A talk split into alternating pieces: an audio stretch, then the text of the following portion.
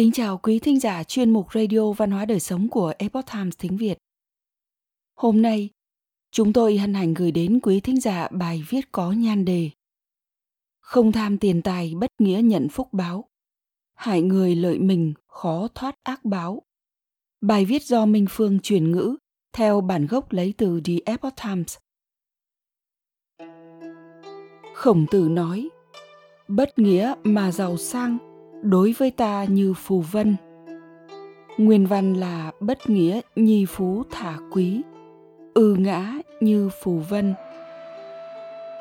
Giàu sang và phú quý thì ai cũng thích. Nhưng không dùng nhân nghĩa đạo đức mà đạt được nó thì không nên chọn làm. Nghèo khổ và thấp hèn thì chẳng ai thích.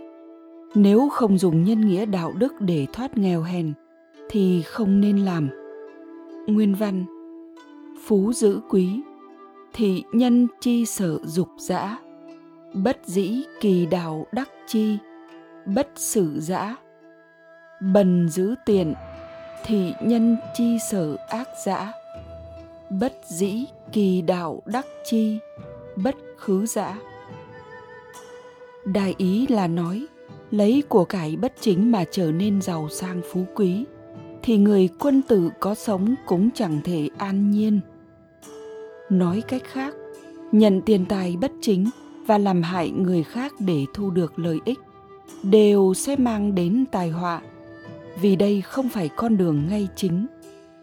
Sự thật này đã được minh chứng qua nhiều câu chuyện trong lịch sử. Thương gia huy châu căn dặn con trai trả nợ, trời ban cho ngân lượng vào thời nhà Thanh, có một thương nhân người Huy Châu họ Ngô sống rất tín nghĩa. Trước khi lâm chung, ông dặn dò hai người con trai rằng Ta đã cất giữ một ngàn lượng bạc, vừa đủ để trả hết nợ nần. Các con nhớ nhất định phải trả đủ cho người ta, thà sống cơ hẳn, cũng không được phụ lòng người.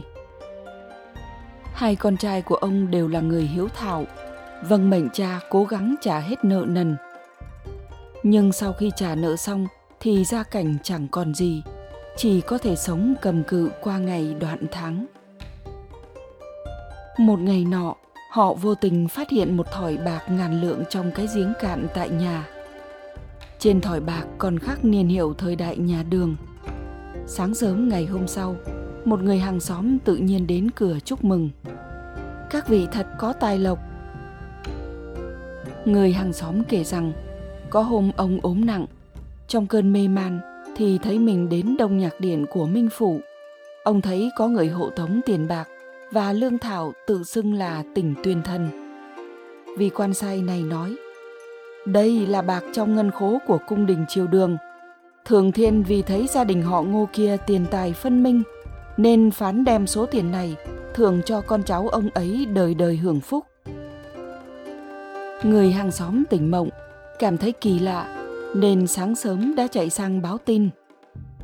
Thế rồi hai người con trai của ông Ngô đã kể lại chuyện tìm thấy bạc từ chiều đường trong giếng khô cho người hàng xóm này. Hiển nhiên là ông trời muốn mượn giấc mộng của người hàng xóm để hiển lộ đạo lý nhân quả. Kể từ đó, con cháu của ông Ngô đều trở thành những người giàu có. Quả đúng với câu nói, người nhân nghĩa chẳng bao giờ thiệt thòi. Con rể phú ông trả lại gia tài, sau khi chết thì thành tiên. Vào triều tống, ở hứa xương có một thư sinh tên là trương hiếu cơ, kết hôn với con gái của một phú ông cùng làng. Phú ông chỉ có một cậu con trai, nhưng lại bất tài vô dụng, nên bị ông đuổi ra khỏi nhà. Trước khi phú ông qua đời đã giao toàn bộ tài sản cho Trương Hiếu Cơ. Sau khi mất, Trương Hiếu Cơ đã lo liệu tươm tất hầu sự cho ông. Vài năm sau, Trương Hiếu Cơ thấy con trai phú ông ăn xin bên vệ đường, bèn gọi cậu đến hỏi có biết tưới nước trồng cây không. Người con trai vội đáp, nếu làm vườn mà kiếm được thức ăn thì thật tốt quá. Thế là Trương Hiếu Cơ bèn sai cậu con trai đi làm vườn, cho cậu cơm ăn áo mặc và trốn sống an thân một năm nữa lại trôi qua Trường Hiếu Cơ thấy con trai phú ông cần cù chịu khó làm việc, bèn hỏi cậu, cậu có thể quản lý nhà kho không? Cậu cảm kích nói, anh cho em làm vườn đã là ngoài sức tưởng tượng rồi. Em nào dám có ý tưởng xa vời như thế. Nếu có thể được quản lý nhà kho thì quả là may mắn. Thế rồi, Trường Hiếu Cơ liền giao cho cậu quản lý nhà kho. Con trai phú ông làm việc rất siêng năng cẩn trọng. Có lẽ cuộc sống bươn trải ngoài đời trước kia đã giúp cậu nhận ra cần phải làm người như thế nào. Sau mấy năm quan sát, Trường Hiếu Cơ thấy con trai phú ông đã thật sự ăn năn hối cải, không còn những thói hư tật xấu trước đó nữa. Bèn đem trả lại toàn bộ tài sản mà phú ông để lại cho anh ta. Người con trai vì thế vô cùng cảm kích. Về sau, Trương Hiếu Cơ qua đời. Kỳ lạ thay, một người bạn của Trương Hiếu Cơ khi du ngoạn Tùng Sơn đã nhìn thấy ông. Chồng ông lúc ấy uy nghi như một vương giả, bèn lại gần hỏi.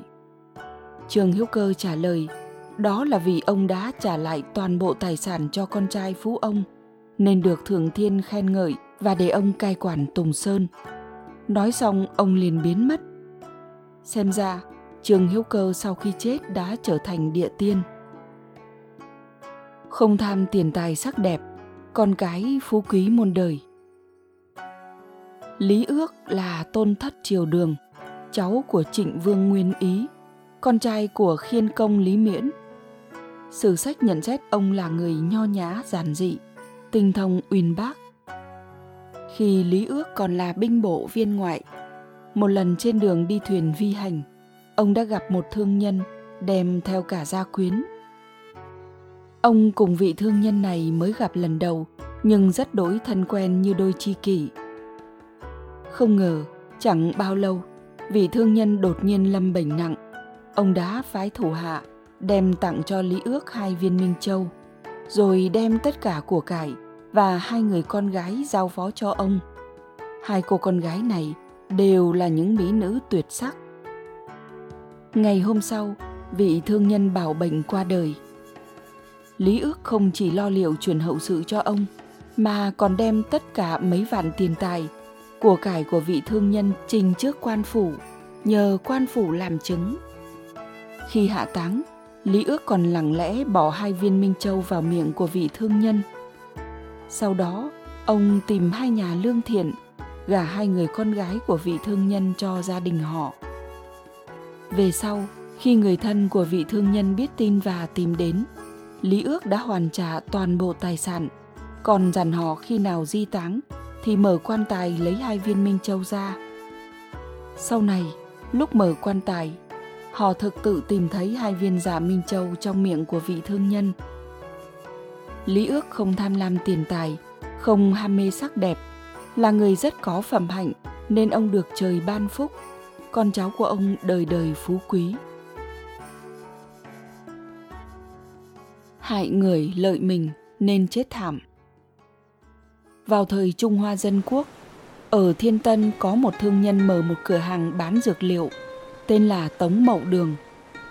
Vì làm ăn khấm khá nên ông đã mở thêm mấy chi nhánh khác. Sau đó, kinh doanh dần trở nên phát đạt, ông càng ngày càng giàu có. Vài năm sau, Ông đột nhiên mắc một chứng bệnh lạ. Ông cứ nằm xuống là không thể cử động được, như thể có vật gì đó đang trói chặt lấy người. Có lúc ông lại ôm chặt cột nhà, không ngừng la hét. Những lời ông kêu gào đều rất kỳ lạ. Huynh ơi, Huynh đừng làm thế, ta sẽ trả lại tiền cho Huynh, ta nhất định sẽ trả lại tiền cho Huynh. Có lúc lại rên rỉ, ta đã trả hết tiền cho Huynh rồi, cầu xin Huynh tha mạng. Đừng đến tìm ta nữa. Ông kêu khóc suốt bảy ngày rồi chết. Có người biết chuyện đã nói ra nguyên nhân căn bệnh kỳ lạ này. Hóa ra lúc đầu thương nhân này thay mặt bạn mình quản lý cửa hàng thuốc tiền vốn cũng là người bạn kia bỏ ra. Nhưng sau khi có lợi nhuận thì ông ta lại nói dối là kinh doanh thua lỗ và làm giả sổ sách ông ta còn nuốt trọn số tiền người bạn đóng góp khiến họ đã không kiếm được gì, còn mất tiền oan. Về sau, bạn ông biết được một chút nội tình, khổ nỗi không có bằng chứng, chỉ bất lực mà chết trong uất hận. Khi lộc mệnh của thương nhân này đã tận, người bạn nọ mới đến đòi mạng. Vị thương nhân này tuy giỏi việc làm ăn, lại biết bày mưu tính kế lừa đảo bạn bè. Đến cả quan nha vào cuộc cũng không tra ra dấu vết gì. Tuy nhiên, việc xấu mà ông ta đã làm không thể qua nổi con mắt của thần minh. Đúng là lưới trời lồng lộng, thưa mà khó thoát. Đạo tặc cướp tiền, gặp ngay báo ứng. Đại học sĩ Kỳ Hiểu Lam thời nhà Thanh từng kể một câu chuyện rằng một hôm, tứ thúc phụ của ông là lật phủ công đến Hà Thành thăm bạn. Trên đường đi, thấy một người đang phi nước đại về hướng đông bắc thì ngã ngựa do bất ngờ mắc chân vào cành dương liễu.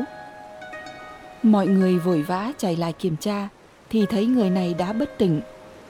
Bởi vì không ai biết anh ta đến từ đâu, cho nên dân chúng đều vây quanh chờ anh ta tỉnh dậy.